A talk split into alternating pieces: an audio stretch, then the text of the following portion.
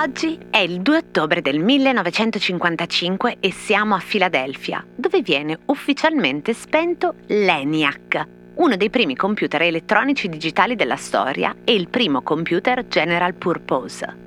L'invenzione della macchina fu subito attribuita ai due uomini che la progettarono all'Università della Pennsylvania di Filadelfia, il fisico John William Moseley e l'ingegnere elettrico John Presper Eckert.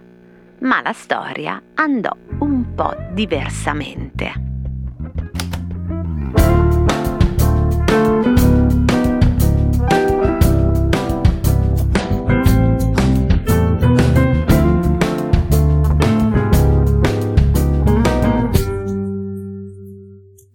Cosa c'entrano due dei primi computer al mondo con le donne?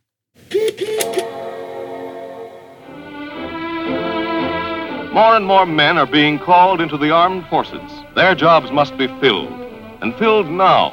And who can fill them? You, you women. You are the ones who must fill them, who can give our boys what they need.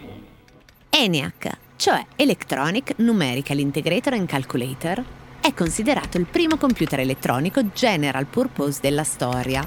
Esistevano infatti già altri calcolatori come il calcolatore a valvole denominato Colossus, quello realizzato nel pieno dei combattimenti della Seconda Guerra Mondiale da un gruppo di matematici e ingegneri inglesi per decodificare le comunicazioni segrete tra Hitler e i suoi generali. Ma l'ENIAC per la prima volta dava la possibilità di essere ogni volta riprogrammato per eseguire diversi tipi di calcoli. E questo aspetto da tenere a mente per l'evoluzione del cosa c'entra di oggi. Ma andiamo avanti. L'ENIAC fu progettato e costruito alla Moore School of Electrical Engineering, ex scuola universitaria dell'Università della Pennsylvania, per il Ballistic Research Laboratory, ex centro di ricerca dell'esercito degli Stati Uniti d'America. Si era reso necessario durante la guerra perché occorreva un computer in grado di risolvere i problemi di calcolo balistico per il lancio dei proiettili d'artiglieria. Si trattava di calcoli balistici che dovevano incrociare un'enorme quantità di variabili che dipendevano da vento, peso, traiettorie, per stabilire gli angoli a cui i cannoni dovevano sparare. Calcoli che a mente avrebbero richiesto fino a 40 ore di lavoro, che era un tempo evidentemente che non avevano i soldati al fronte e forse non avevano nemmeno le capacità per farli. La data di nascita dell'ENIAC viene quindi fatta risalire proprio in piena guerra, al 1943, e il progetto affidato ai due scienziati che ho detto prima, il fisico John William Moseley e l'ingegnere elettrico John Presper Eckert.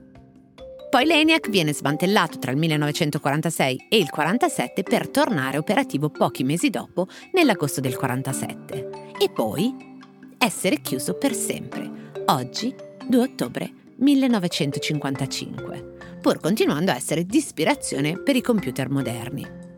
L'ENIAC infatti ha un bel po' di limiti, di cui tre cruciali.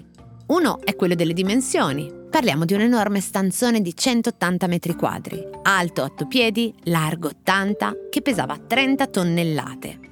L'altra questione era che consumava fino a 150 kW di potenza, tanto che quando venne messo in funzione per la prima volta provocò un blackout generale nel quartiere ovest della città. Infine, l'ENIAC necessitava di un lungo tempo per essere programmato e questa è un'altra cosa che ci interessa. Già nel 1973 un giudice federale americano annullò il brevetto di Moseley Eckert stabilendo che l'ENIAC derivava in realtà dal computer di Atanasov e Berry costruito nel 1939 e noto con la sigla di ABC. Ma al di là dei brevetti, la questione del riconoscimento mancato e che avrebbe richiesto altri dieci anni per riemergere dalla storia riguarda il ruolo cruciale che ebbero queste sei persone per l'ENIAC. Francis Betty Olberton, Kathleen K. Antonelli McNulty, Marilyn Westcoff Meltzer, Ruth Lichterman Teitelbaum, Francis Bila Spence e Jan Jennings Bertick. Sei donne. Che ci facevano lì? Se lo chiese per la prima volta Katie Clayman, autrice storica, che nel 1980 si trovava ad Harvard a frequentare un corso di programmazione e in università si imbatté nelle foto dell'ENIAC, dove vide delle donne accanto ai programmatori. Chi erano? Erano lì per pubblicizzare la macchina come si è sempre fatto con gli elettrodomestici e le macchine per scrivere o avevano un qualche ruolo? Katie Clayman si mise alla ricerca di quelle sei donne e pian piano portò all'emersione una storia straordinaria e fino ad allora sepolta, quella delle computers, chiamate proprio così, le programmatrici. L'Università della Pennsylvania, negli anni 40, scelse sei donne tra centinaia. Gli uomini erano in guerra. Le donne venivano pagate 2.000 dollari all'anno, 400 dollari in più, se davano disponibilità di lavorare il sabato. E così queste sei iniziarono a programmare il primo computer general purpose della storia. Ma la cosa sconcertante è che le sei donne erano messe a lavorare, a programmare letteralmente il computer da un'altra stanza, cioè davano ordine a una macchina che era dietro a una parete, nascosta, e che fino a un certo punto non avevano neanche la possibilità di vedere. It's the world's first electronic computer. Right now it's solving mathematical problems for the US Army, but who knows, someday a machine like this may check up on your income tax.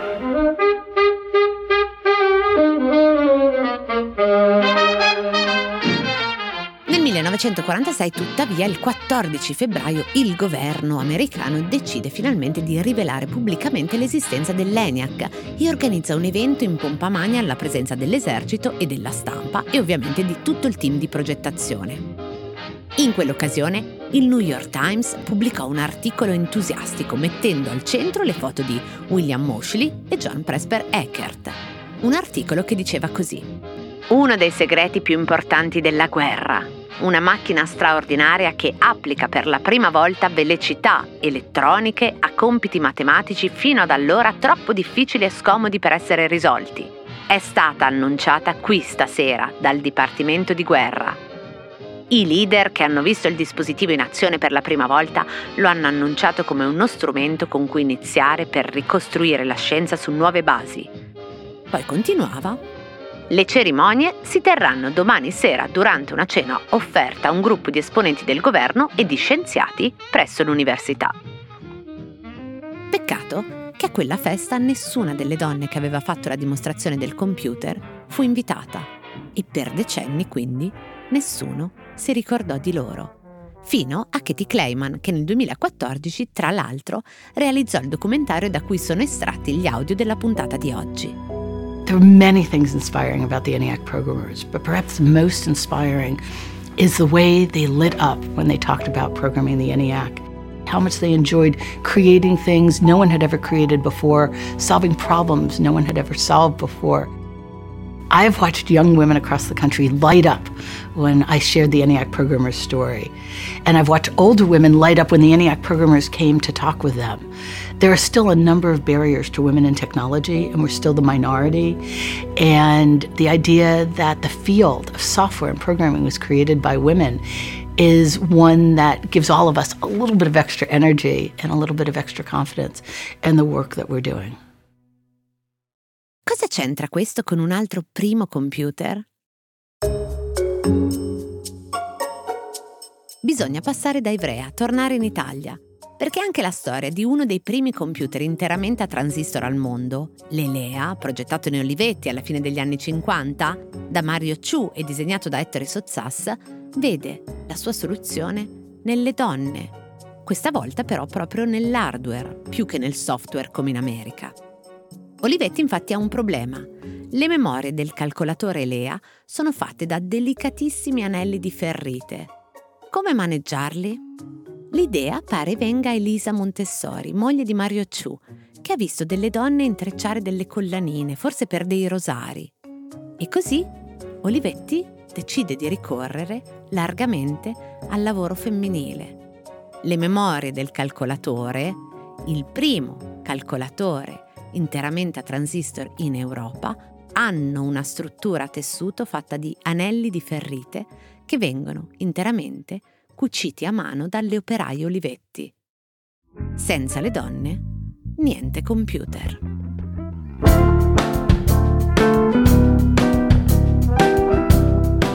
Cose arrivate da vari luoghi, epoche e situazioni. Sono sintomi, sono diagnosi e a volte sono soluzioni. Messe una accanto all'altra ci raccontano chi siamo. Io sono Chiara Alessi e Cosa c'entra è un podcast del Post in cui partendo da un fatto del giorno vi racconto la storia delle cose.